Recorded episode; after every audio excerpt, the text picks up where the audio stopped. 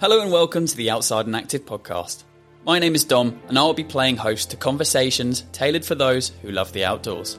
Thank you for joining me on this adventure where I speak to a whole host of interesting guests with inspiring stories. For our next stop on this adventure, we are joined by Bruce Fordyce, who is the most well known runner in South Africa, having won the country's internationally famous Comrades Marathon eight years in a row and nine times overall. As well as actually winning the race nine times, he broke the course record five times whilst running it. And in 2011, Parkrun was born into South African communities thanks to Bruce getting involved. He started Parkrun with the first event being held in Delta Park, Joburg, and the event was attended by just 26 people, and from there, the event has simply flourished. This podcast is an extremely funny conversation with Bruce, and it was great to hear about the Comrades Marathon. If you've never heard about it before, then make sure to give this a listen, as it's an incredible marathon, and I, believe it's the eldest one in the world as well. But before we jump into today's episode, I want to say a massive thank you to the episode sponsor, ZenB. Say yes to high protein pasta. ZenB's 100% yellow pea pasta is an easy way to enjoy great tasting food whilst retaining nutrition from plant sources, helping you to live a more balanced lifestyle. Benefiting from being high in protein, fiber, potassium, and phosphorus, ZenB pasta is also gluten free and a source of iron.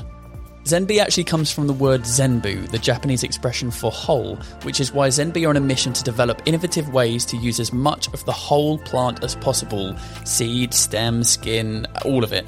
You can view the full ZENB product range today only at www.zenb.co.uk. Go and grab yourself some high protein pasta. And with that, let's get straight into this episode of the Outside and Active podcast with Bruce Fordyce. Bruce, thank you very much for joining us on the Outside and Active podcast. How are you doing? Great, thanks, Dominic. Yeah, fantastic. It's, it's a pleasure to have you, and I'm really excited to get into your running career and all of the things that you're doing now. But first up, I'm going to offer you a piece of advice from a previous podcast guest, and our listeners will know what this is all about. But they leave a piece of advice for someone that will be coming up on the podcast. They don't know who it's for, so you can take it in however way you want and this piece of uh, advice comes from uh, a lady called Hannah Beecham, who over in the UK has set up a campaign called Red January, which gets people active during January, uh, builds a community, tries to get people doing something every single day, which will then set them up to have a sustainable, active lifestyle after that. So it's a great campaign.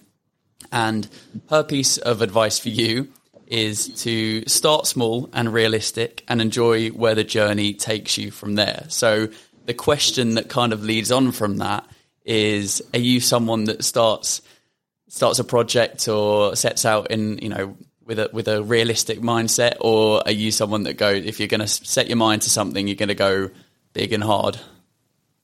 No, no. So I'm, I probably follow that advice. And by the way, it's particularly apt advice because I was at school in England in the 1960s. And I happen to remember that January is not a great month to no. start outdoors. I, I, should point out for people who are listening that I um, watched on television as a young schoolboy. I watched England win the only football World Cup that they ever have won in 1966 in black and white. We didn't have color TVs in those days. And so they made Germany play in white and England play in reds so that you could see the contrast between yeah. the dark yeah, um, yeah, I definitely follow that advice with everything I do um, because I'm cautious, and I think our sport running, my sport running, is always about cautious, uh, being cautious. So when I started off with almost without knowing it, I did exactly the right thing. My very first run that I ever ran on with a view to running the, the Comrades Marathon in South Africa, which is a 90k race a year later. My first run was 10 minutes. I ran for 10 minutes and I got it right. And at the moment, I can tell you, because I'm using the same advice, I uh, broke my, uh, my leg the other day. I slipped on some. We have a beautiful tree in, in Johannesburg called a jacaranda tree, which has purple, beautiful purple blossoms. But when they fall off and they get wet in our thunderstorms here in Johannesburg, they become like ice. And I slipped on some and broke my leg, and I'm back again. But I'm um, at the moment I'm walking, and next week, at the end of next week, I will allow myself to jog a little bit, walk a little bit, jog a little bit, walk a little bit, and then gradually get back to running properly again. But I know that's kind of 12 weeks, uh, but I'm not impatient. And then last thing, I probably spent too long answering the question, but the way I run, have run all my races in my life, every single one of my races, and my credo for racing is to start like a coward and finish like a hero. So you you start cautiously and you finish strongly. And if you start cautiously, you will always finish strongly. I really like that. I like that. Yeah. And and, I'm interested to go into. You've mentioned the comrades there and all of the other yeah. races that, you, that you've been a part of, but we'll kick off with another staple question, which is, what do you love about being outside and active? Well, you know, living in South Africa, of course, outside is, is absolutely essential. It's just fantastic. I mean, if I look at Johannesburg, our winter, yeah, our winter lasts about three months. And, and it's pretty cold. We get icy, icy cold. We, I remember it, it snowed here once, um, September the 10th, 1981. it snowed.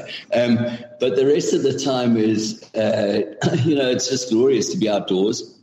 And I'm an outdoors person. So, um, when I'm not running, my favorite pursuit is going to the bush, going to places like the Kruger National Park, yeah.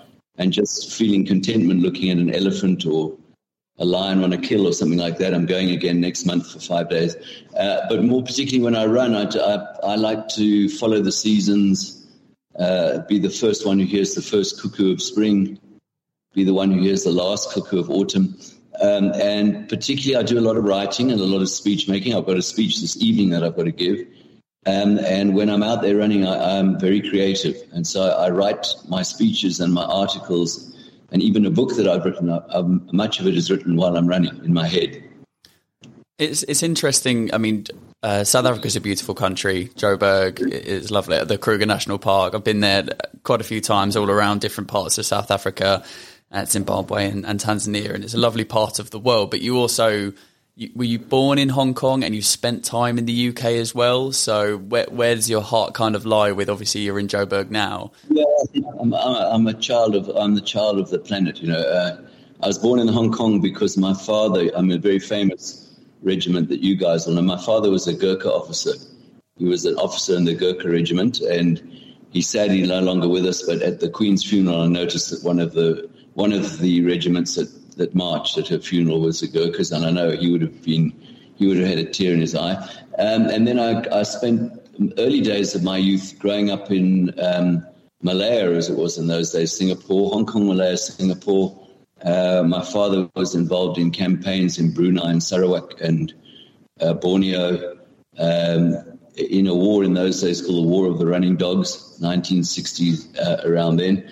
And so um, he was then posted back to the UK. He was posted to Sandhurst to teach jungle warfare because he was an expert on jungle warfare, which is an interesting thing wow. because he, my grandfather was the postmaster of a little town. It's called a dorpie, a little dorpie in the Free State called Ladybrand, which is kind of uh, open and, and flat top mountains and the opposite of jungle. But anyway, he became an expert on jungle warfare. So uh, because of that, he went back to Sandhurst to lecture. And so I went to school at King's School, Canterbury, for five years in the 1960s, which is why I was fortunate enough to win England, to see England win yeah. the last 1966. Yeah, I can name the whole team.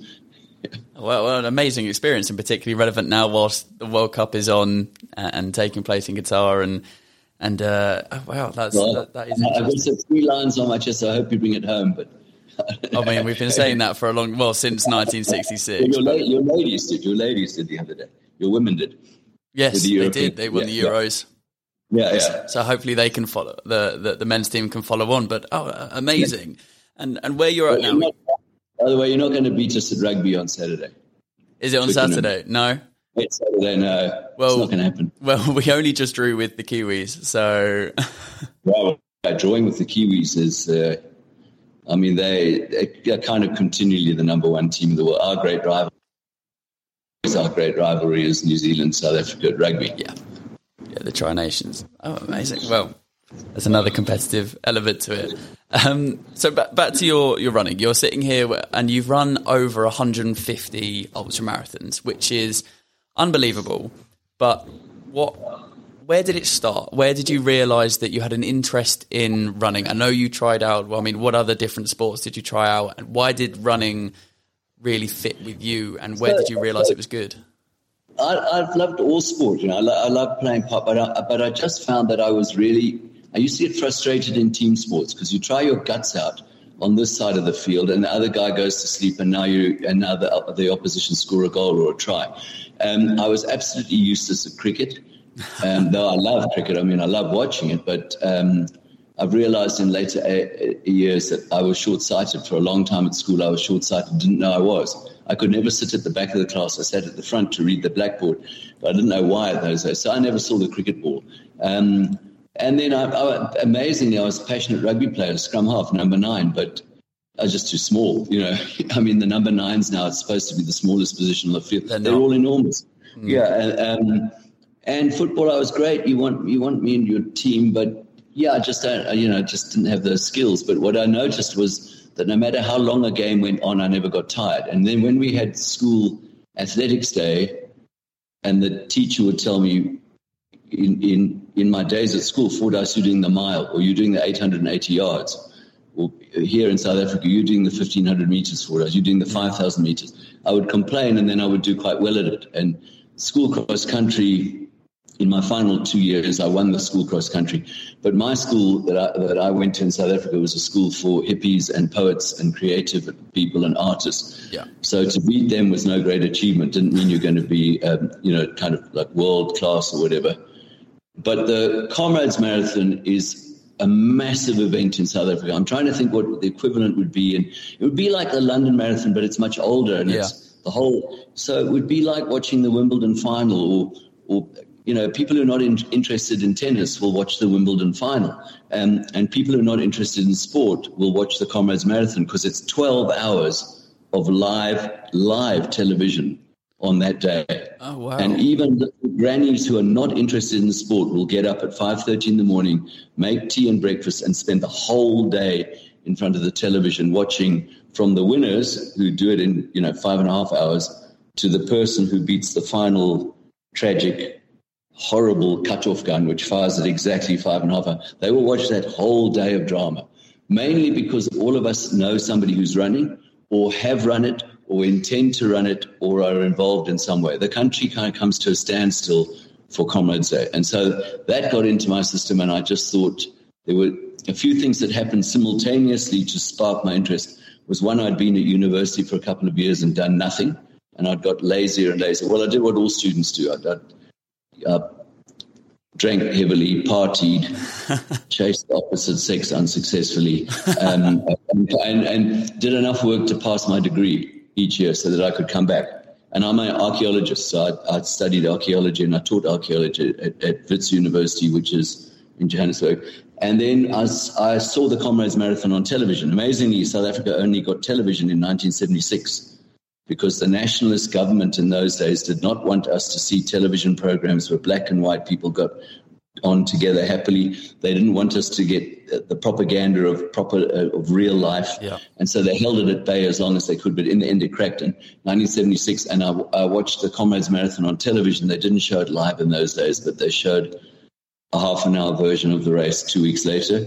And when I watched that, that inspired me not seeing Alan Robb, who won that year, I didn't know that a few years later he and I would be bitter rivals on the road. But I never thought I'd be, he was like godlike to win the race. But it was more the ordinary people who were finishing us saying, well, that guy can make it. I can definitely make it.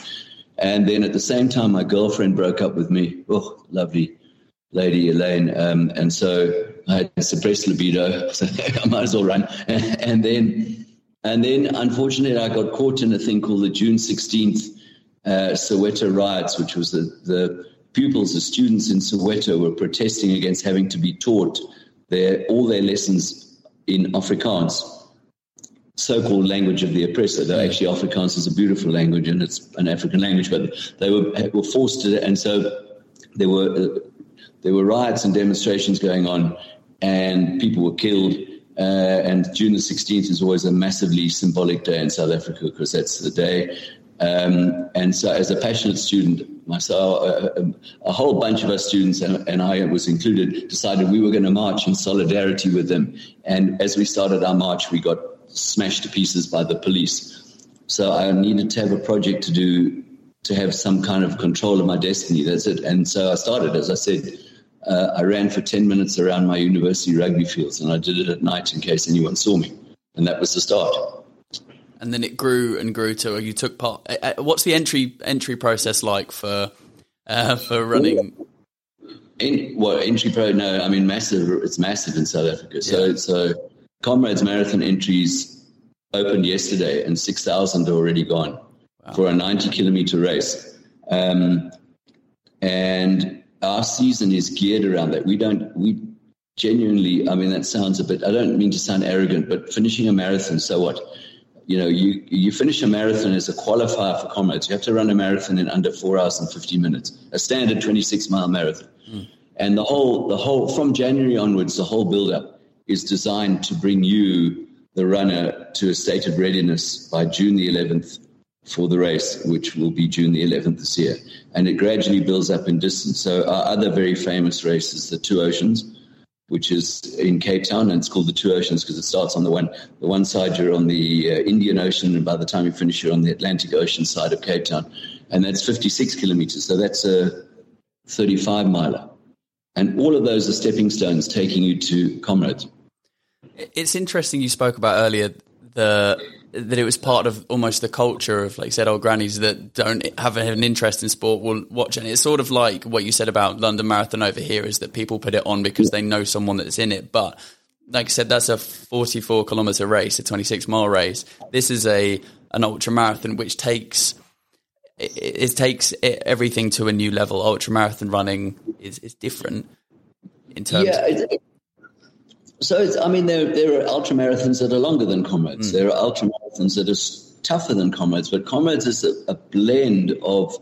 It has a magic to it. The first of all, it's it's 100 years old.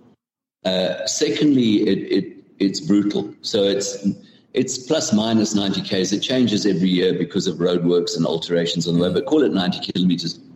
It's brutal. The hills are the hills are horrendous. Um, it's usually run in intense heat, even though it's winter. It's it's KwaZulu Natal. That's a subtropical province. It's the Zulu province. So, um, and then um, it's very rich in tradition, and I think that's what what get makes it so special. It changes direction every year. So one year it is up from the city of Durban to the city of Pietermaritzburg. That's the up run. This year's this next year's run is down from Pietermaritzburg to Durban. Didn't realize it switched. Uh, yeah, yeah, yeah. And you and if you, you you can't call yourself a proper comrades marathon runner until you've done it in both directions. So then they give you a, they give you if you do it in both directions they give you what's known as the back to back medal. That means you've gone up and you've gone down, or you've gone down and you've gone up. Then there is a tradition of green numbers. Every every runner who runs it ten times is given a number forever that is coloured green and no, and that num- number is retired. That is your number forever. So my number is 2403. I would kill if I saw anyone else wearing 2403. Wow. You know, some of the numbers in comrades become very famous. And, and then when you've done 20, you get a double green. When you've done 30, which I've done, you get a triple green. But the person who's done the most, Barry Holland, has done 48 comrades. He will get a quintuple green, not next year, but he'll get it in 2024. The start is the most emotional I mean, I think any runner who's ever been the start of the comrade starts with our national anthem, of course, is Sikelel' Africa. Then it has a, a, working song called Shosholoza that everybody sings, Shosholoza, and they sing that song. Then we have Chariots of Fire. Really? Plays Chariots of Fire. Yeah. And then the race has started with a cockerel crow by a man called Max Trimborn a Trimborn, and I'm not going to try and do it, but it's kind of, oh, oh he's twice. He died in 1985, but they recorded it. And when you hear the cockerel crow twice, you know you're going. And it's, it's a very symbolic moment because immediately after the cockerel crow, a cannon fires, bang, and then you're off. And it's gun to gun. It's not chip to chip. So if you're at the back, oh, and the other thing, it's not, it's not your normal ultra marathon that's and, and I love ultra marathons, so, but is which is kind of for the lunatic fringe. This is twenty thousand people. Mm. So it's almost the size. It looks like a London marathon or a New York marathon when it sets off. And then the final thing, and the other traditions, but the final most brutal tradition is that the race ends at half past five in the afternoon because it's winter. It ends as it's getting dark. And they don't they don't care if you're and it finishes in a stadium. On the down run, it finishes in the stadium called Moses Mabhida, up around Scottsville. And a person is selected, it's been me one year, and you turn your back on the runners who are coming in. You turn your back, and the official does this to you. And then you fire a gun. And if a person is one step from the finish line, it's so sorry, congratulations, come back next year. You're not a finisher. It's brutal. And that is it. That's probably the biggest tradition of all. And the whole country comes to a standstill. People throw things at their televisions because here comes this poor woman with a gammy leg and she's just come into the stadium and she's got a minute and a half to get round and she's struggling and the crowd's going mad. And then as they show you, the guy's putting, getting the gun ready. He's raising it up in the air and she's, here she comes. Bang, sorry, you didn't make it or bang, you did make it. You know, you just crashed across the line inside. But that's the most dramatic. I think that's probably the most dramatic it, it, part of it. I mean, it's all of those things you've mentioned: the cockerel, the songs leading up to it, the the fact that there's twenty thousand race entrants, the, the the gunfire at the end that make it, and the fact that it's been long standing. There's a huge amount of tradition yeah, that makes yeah. it amazing. It, it really is. Hundred year history of the race. Um, we haven't had 100, 100 runs because it, it was uh, cancelled during uh, the Second World War for about four years. And then, don't even get me on the subject, I get so angry, but we lost two years because of, I don't say COVID, we lost two years because of lockdown. Yeah. Uh, which was disgraceful. But anyway, we didn't have a race. So we're back. Um, and this will be the second since then. And this will so be the 96th. 100th running will be in about three years' time. Amazing. And and your in terms of your accomplishments with it, I mean, you've won it more than anyone else nine times, eight times being in a row. Uh, uh, I mean, I bet the people running up next to you, your competitors, were thinking, well, there's no point because he's just gonna he's gonna win. But then you've also been helping to organise it, after parties. How did you yeah. start to get further involved? Is it just because you are a standout runner that, that you get more involved? I could not be there on the day. So at the moment, what I'm doing is I'm part of the TV commentary team, and I, and I've had, uh, you know, I don't want to pat myself on the back, but we've had good feedback about how good our commentary team is, uh, because one of the runners, Kewan Kewan Walker, knows everything about every runner, every detail. The other one, um, Mosibodi Whitehead, is just so enthusiastic. He's just incredible. And then I know the, I know where they are on the course because I know the course so well. So if if they're running this year, there's a place called there's a place called 45th Cutting, which is one of the hills near the end. And I told the whole country listening, I said, Tete Dijana, who's the guy, he's the runner who won it. I said, when he gets to the crash barrier, he's going to change gear and sprint watch because this is his last chance to get away. And it was like I, I called the race because that's exactly what he did. But I know, I know the tactics. I know, and he looked so strong. I knew he's going to win it. Um, yeah, and then it just well, you know, I can wax lyrical about comrades all the time because it brings out all the best in people, and and for many years it showed South Africans what South Africa could be, you know, in terms of a multicultural, multiracial, uh, men and women uh, all striving together. There was comrades showing us what we could be and how incredible we are when we're all striving for a common goal, which is to beat that final cutoff gun. Yes, in the front of the race, the runners are racing each other, and it's as intense as any other race. But but even then, you know, I'm trying to think. One of your rivals misses his sponge when he goes through a, a, a seconding table. You will hand him a sponge. You know, it's, it's just that's just the spirit of comrades. Um, and, and, by the way, our tables are, are they're best in the world.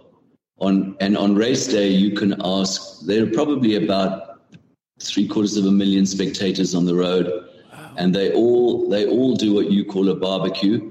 But a barbecue is a really watered down version of what we do. Right. We braai is just, I'm even saying it with the Afrikaans accent. That braai is just different from a barbecue. It is. Barbecue, I think of some little like hamburger patties. The braai is chops and boerewors, which is a, and it's, and so that whole race, the whole way down, people are braaiing People are drinking beer. People are screaming and shouting and shouting encouragement, and they don't go.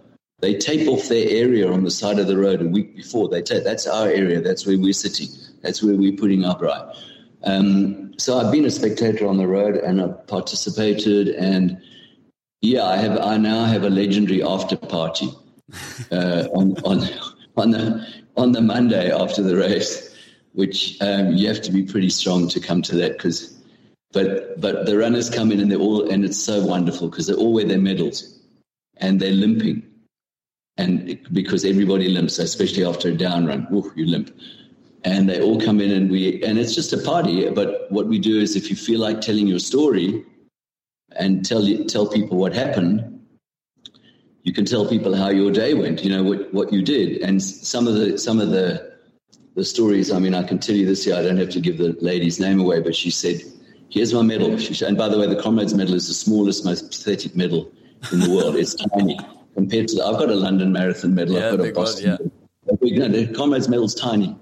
It's, it's like a, it's like a, a one pound piece, and but it's the understatement of the thing because I've also seen the Victoria Cross, and the Victoria Cross is very understated. It's tiny little dark bronze medal with a purple maroon yeah. ribbon. That's it sometimes the understatement is more. Anyway, this lovely lady, she told us a story. She said, and this was, I'll try and do it as quickly as I can. She said, when I when I woke up in rehab, having been rescued, uh, sorry, not in rehab, in ICU. When I woke up in ICU, having been brought back to life for the third time for a massive drug overdose, I had one message on my cell phone.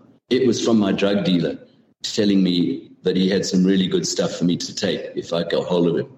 Not one message from my family, not one message from my loved ones, nothing. Because I'd stolen from them, lied to them, blah, blah. We all know the story of, of, of an addicted person. She said, but today, this morning, the morning after I finished Comrades Marathon, and she's clean, you know, she got herself clean. She said, the morning after I finished Comrades Marathon, I've got 335 messages. Wow. That was her story, you know. So beautiful. You know, those are the and then we the funniest one, which I can't do because it takes 15 minutes and it will take up a whole. The funniest one comes from an English guy about about an English guy who who what happened. It's the funniest. I tell it every year. I wish I could remember his name. He came to get a silver medal. Uh, we also have different coloured medals for different times. Yeah. In the so if you run London, you get a standard medal. That's your medal. You know, whatever. We have a medal for break. Uh, top ten get gold seven and a half hours you get silver. All the bronze medal for 11. Anyway, um, he came to get a silver medal and he was already, and he was in A batch. He was starting in A batch. And I can't, I don't want to spoil the whole story, but just as, as the cockerel crowed and the gun went, somebody trod, trod on the back of his heel and his shoe came off. and it's how he tried to get his shoe back. While A batch are the Springboks, they go through. Yeah. B batch are the wildebeest. Those are slightly bigger and heavier, and they go through and they're hitting you out the way where you're trying to get your shoe. And after the wildebeest C and D and E batch, those are the buffaloes. They're boom, boom. Yeah. And finally, the last two batches go through, and those are the elephants. Anyway, it's how, it's how one of the elephants found his shoe for him. It's the funniest. Anyway, that's our after party. So, you know, amazing. Can, can, yeah. can you give us an idea of what the course is like in terms of beauty, elevation, terrain? Okay, so, so you drop 1,500 meters if, you, if you're running down. So you start in what we call the Highveld. Highveld is open grassland, uh, kind of like acacia trees and things like that. That's so I'm going to do a down run because it's next year's down. Um, and then you and but the the other thing about the down run is for the first 50 k's you run up. It feels like that. All you ever do is run up, and the hills are. I, I don't know, you know, because I'm trying to think of a of a similar race in in the rest of the world. But Heartbreak Hill, I've, done, I've run Boston. Heartbreak hurts. Uh, at 20 miles, you hit three hills in a row called the Heartbreak Hills, the Newton Hills in, in Boston. They hurt because you've been running so fast when you get there. But if they were in comrades, none of them would have a name. Because the hill, uh, on the up run, there's a hill called Polly Shortts, which is named after a farmer who lived there called Polly Benton Short. Polly Shortts is two kilometers long. So it's one mile of solid uphill straight, but you start it when you get to 80 Ks. Uh, and then you go up in the middle of the race, there's a hill called Inchanga, which is Zulu for blade of a knife. And that is, yeah, also 2K straight up. No mercy. Uh, the, the, the hills are the hills are brutal.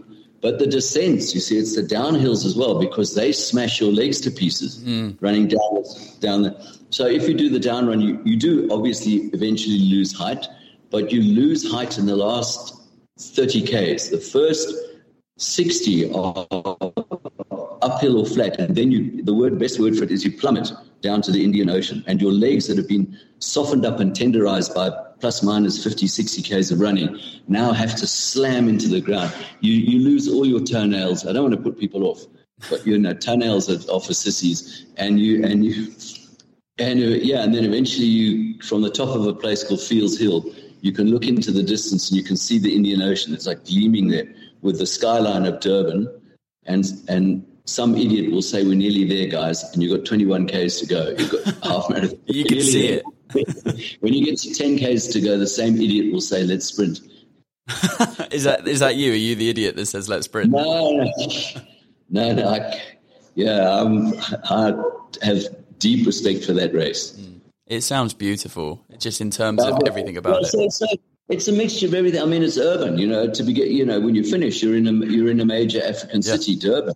Um, even Pietermaritzburg is a, is a quite a big town, uh, but in the middle you run through an area called the Valley of a Thousand Hills, which is truly beautiful. We have a famous author called Alan Paton who wrote a book called Cry, Cry the Beloved Country, and he wrote about the rolling hills of the Valley of a Thousand Hills. And you look down at them, and these valleys are full of homesteads and settlements and people who live down there with little wisps of smoke coming up, and there's a big river that goes through it called the Umgeni, which, by the way, is another hysterical event that we do in South Africa called the Duzi. The Umsunduzi is a small river that flows into the Umgeni, and you can paddle all the way from Pietermaritzburg to Durban. You finish in the Indian Ocean, and it takes three days. And I've done ten of those. So you have to you have to do the Duzi, and and so you paddle. But the ridiculous thing about the Duzi is at times. In order to be quicker, you can run over a mountain carrying your boat rather than paddle around. So the river will take a long, lazy bend round, but it's quicker to run over. So I have a photograph of myself running past a little through a kraal, past a little uh, a little hut, um, mud hut with with a thatched roof, with a man smoking his pipe, sitting on a paint tin, and a pig next to him, and a dog. And the river's five kilometers away, and I'm running with my mate. We're running carrying a double with our paddles in our hand. but anyway, that's a doozy. So, the, so you look down at you look down at the Valley of a Thousand Hills. Yeah, that's very that's beautiful. Um, and then there's a one, you see the race, I forget the traditions, but as you go through the Valley of a Thousand Hills and you're running, there's a huge embankment that goes for about two kilometers. And on that embankment are shields and, and plaques of anyone who's ever run the race. You can put your name up there.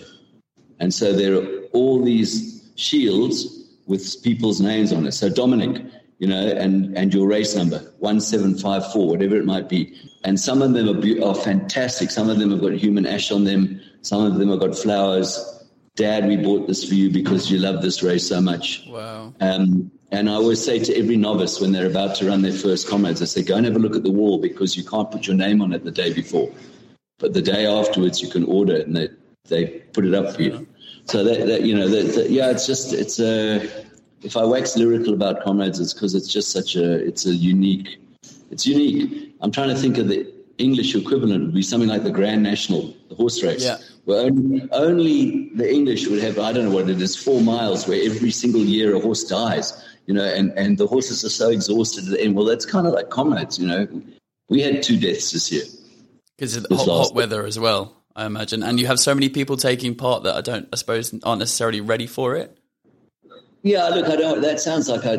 I mean, look, there are many years that go past with no one dying, yeah. you know. But but we have a hospital tent at the end that's pretty busy, and I've been I've been in there a couple of times myself. you know, mainly you get dehydrated, so they put you on a they put you on a, a drip on an IV, and and and more often than not, you recover. I've I've learned the quickest way to recover after an ultra is to put your head, your feet above your heart.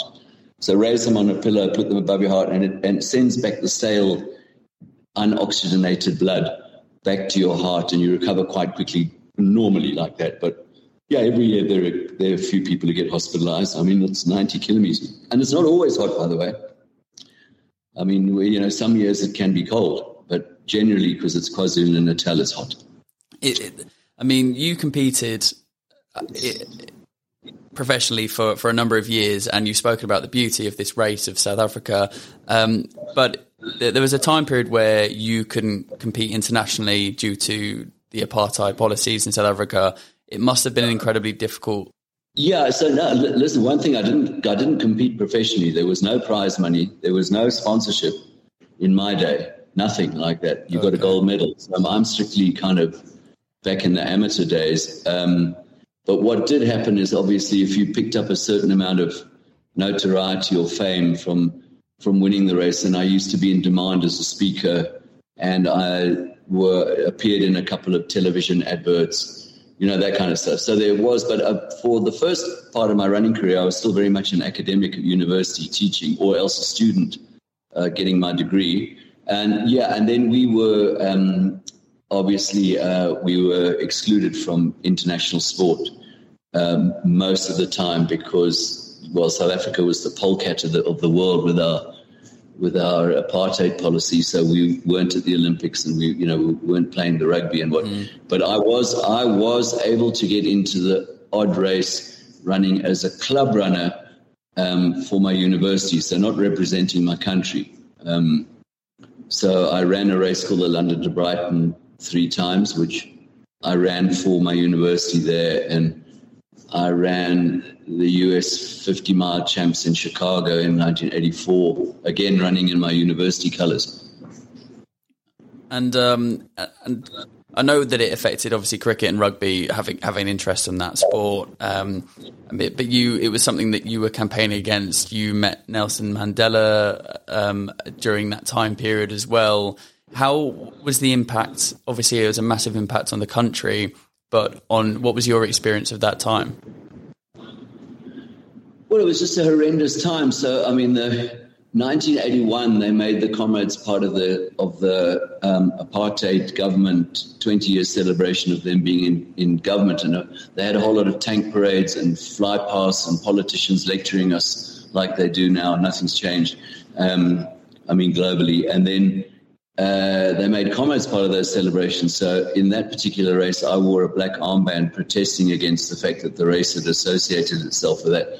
Um, and it was a very unpopular winner I had uh, tomatoes and eggs thrown at me. In fact, I've just finished a piece writing about that race for a Dutch running magazine. Um, and we were excluded, yeah. And then, um, you know, it, it, came it came to an end in 1989, 1990. So I, I, didn't meet Mandela in those days because he was very much still in jail yeah. on Robben Island, which is an island off Cape Town. Mm-hmm. But but uh, I met him afterwards, and uh, what a forgiving, wonderful man. Yeah, just uh, unbelievably gentle and kind soul, but with a determination in him that you could see. Yeah. But he always had a he always had a word for for everybody. Um, and I remember I was I, I missed a plane from running a race. I missed a plane flight from from a place called Port Elizabeth to Johannesburg. I had missed it because I got to the I got to the airport too late.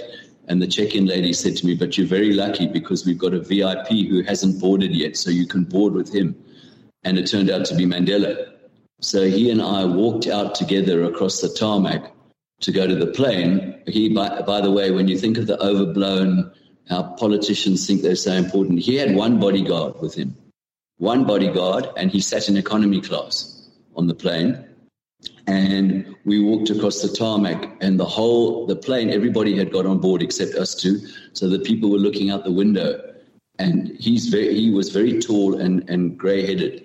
And and I'm quite short so we were walking out together and he looked at me and he said Bruce I bet all the people in the plane are asking each other who's that funny old gray-headed guy with the famous Bruce Fordyce? Which I, yeah. It was quite a, a good one. That is that is amazing. I mean, I, I, went over to South Africa in 2014, just after his passing, along with a lot of the the politicians from our country, and it was such a momentous occasion and very sad. But um, like you said, there the the impact that individual had on on a country was was huge. Yes, unbelievable. And um, I, I really wanted to touch on something that you're doing now and a, a massive thing. People from the UK will be well versed with parkrun and know what parkrun is.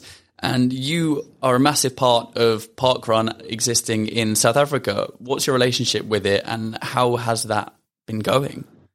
Yeah, well, and I'm absolutely, absolutely loving it. It has such given me such a sense of purpose. So, you know, you could say my my running career, and, and, and you know, thanks for mentioning it, whatever you could say that that really was kind of selfish and for myself. I mean, obviously, if if and it, it, it, probably did. But if it inspired some people to start running and people to run the Comrades Marathon, that's brilliant. But Parkrun is about giving back and about, I don't know, just it, it gives me such a sense of purpose. I'm already excited because um, I'm going to parkrun on Saturday, and here we are, you know, uh, talking. And, and so a lot of people don't know that, of course, with all things wonderful, um, including rugby, uh, this, they're all South African. So Parkrun was started by Paul Sinton Hewitt, yeah.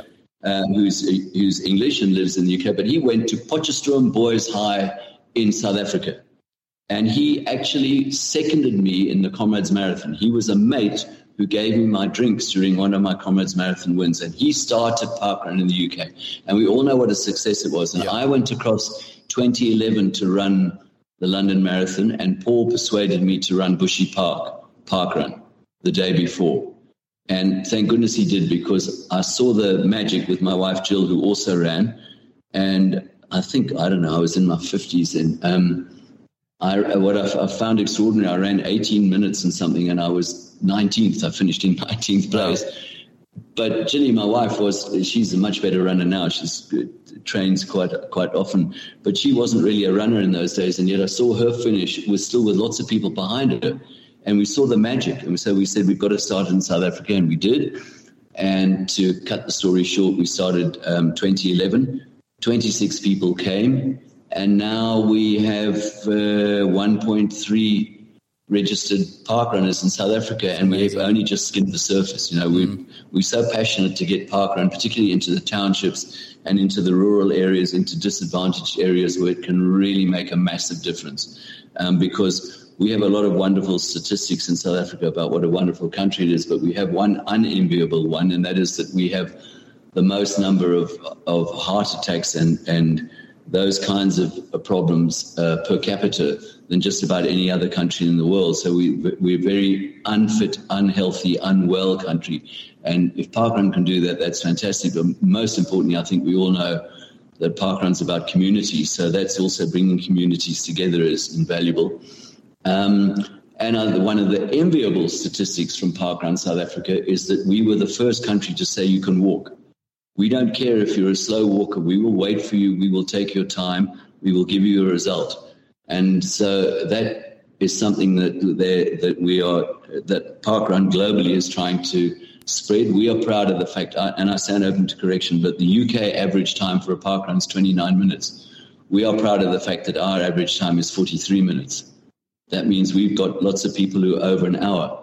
And um, yeah, slipped and broke my leg the other day. So I will be hobbling a park run at a place called Victoria Lake in Johannesburg on Saturday. I will probably take about an hour and I won't be last, not by miles. But you'll be doing it like a lot of other people. And that's what, like you said, oh. that's what it's all about. And the impact that it's having on people's lives will be immeasurable. Yeah. And so I'm heading, I'm well on my way to getting 500 park runs.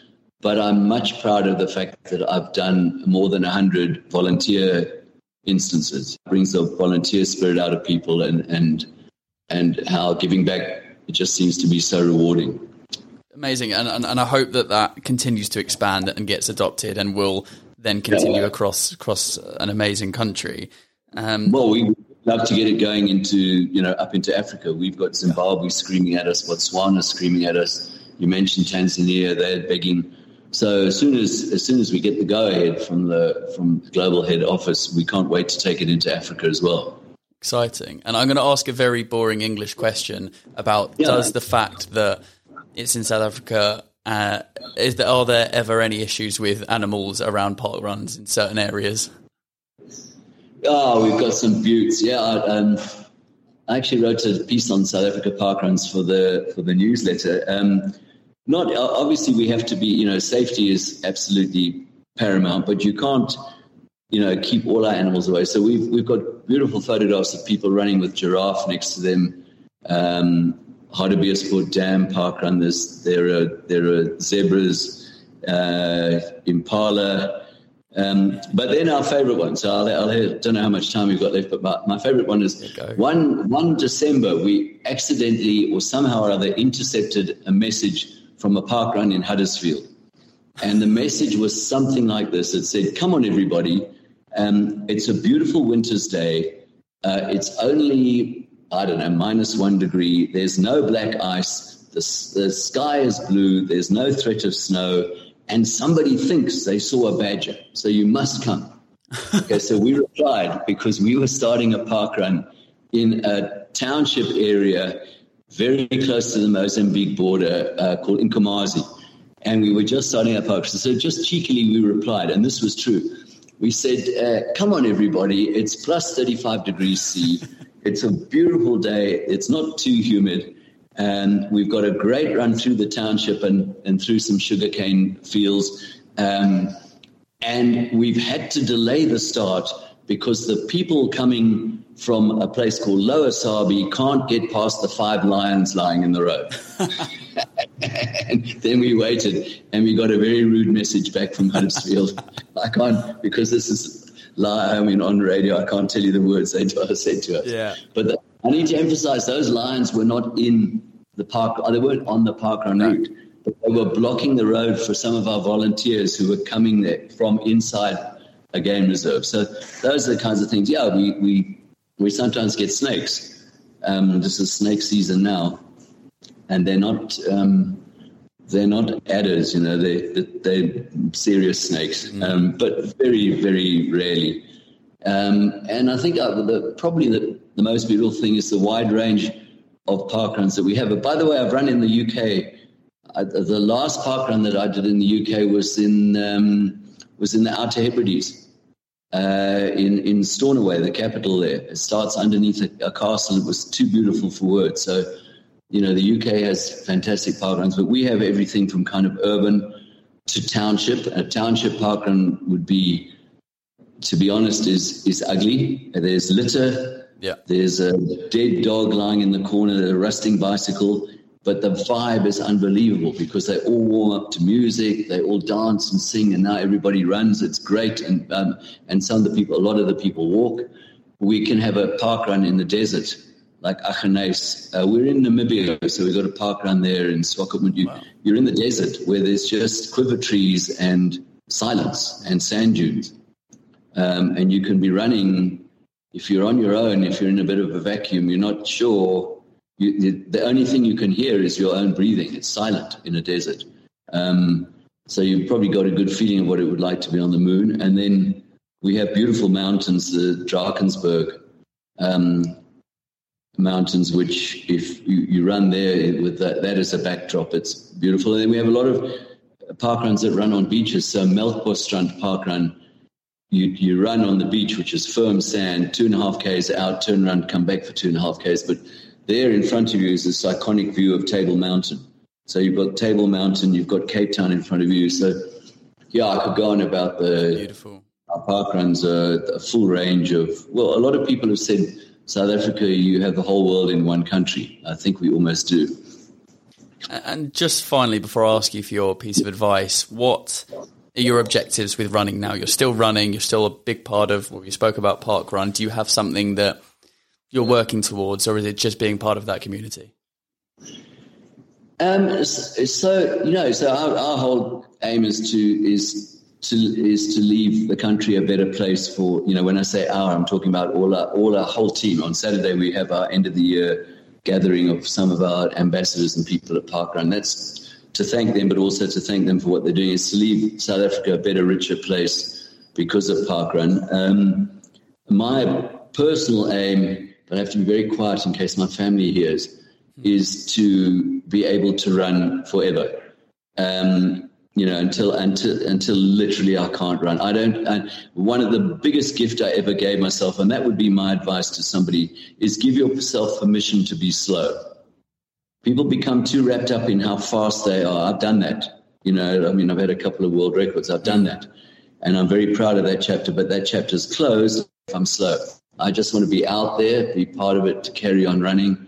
And I'm going to keep on going forever because the subject that I taught, archaeology, um, here basically from Johannesburg right up to the Red Sea is where humankind was born. So we as a species came out of Africa.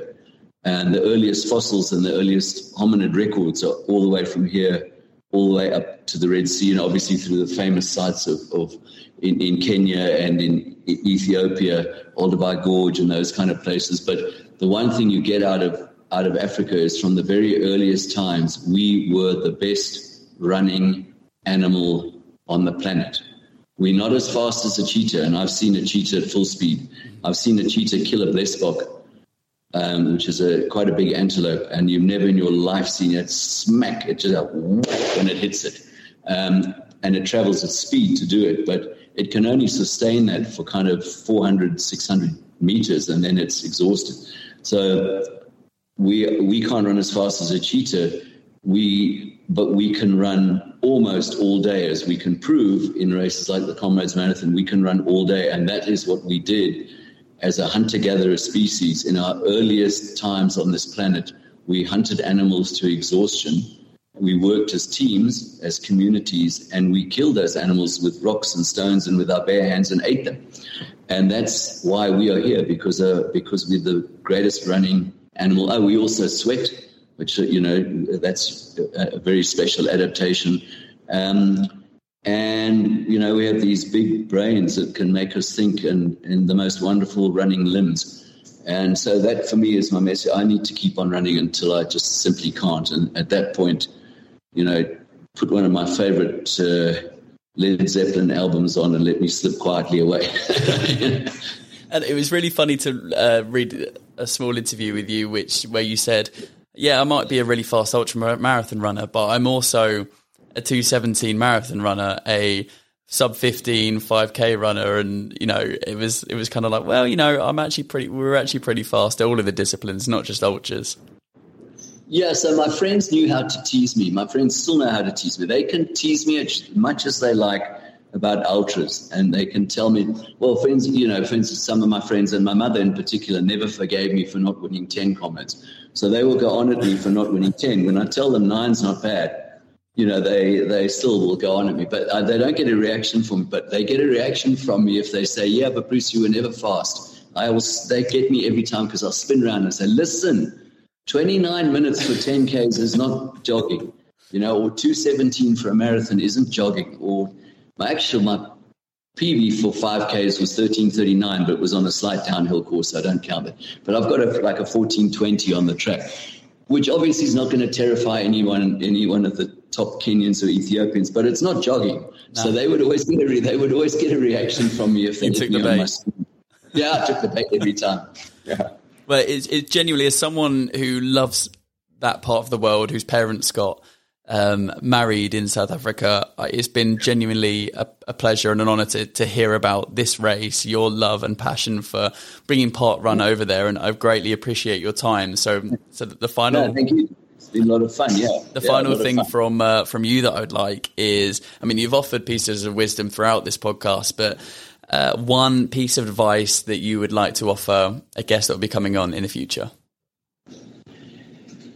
Uh, Wow. Um, oh, gee, that's quite a tricky one. I think I would say to somebody, uh, yeah, I think I would take that thing. Don't be afraid to be slow. Don't be don't be afraid of ridicule because you won't be ridiculed. Um, don't, yeah, don't be afraid to be slow. Just go out there and do it. That would be it. Don't be afraid to be slow. Just go out there and do it. Perfect. And make it a lifetime commitment. Make it something that you say you will always be a runner. Bruce, thank you so much for your time. Thank, thank you very much, Dominic. It was great. Thank you. And thank you so much for listening to episode four in season seven of the Outside and Active podcast. I hope you enjoyed learning about the Comrades Marathon and the interesting stories that led to Bruce bringing Park Run from England over to South Africa and how it's grown exponentially. It's amazing to hear, and, and long may that continue. Again, thank you so much for listening to this episode. If you think you know someone who might enjoy this episode or this podcast just as much as you, let's grow this community forward it on to them, get them involved, and uh, be excited for some of the guests that we have coming up in the near future. Also, don't forget to go and check out the sponsors of this episode, ZENB. They are offering amazing high protein pasta. They use as much of the whole plant as possible seed, stem, skins, all of it. So go and view the full ZENB product range today at www.zenb.co.uk. It would be massively appreciated. All that's left to say is I hope you have a fantastic week. We'll be back next week with a, another guest and another episode of the Outside and Active podcast. And until that time, enjoy the outdoors.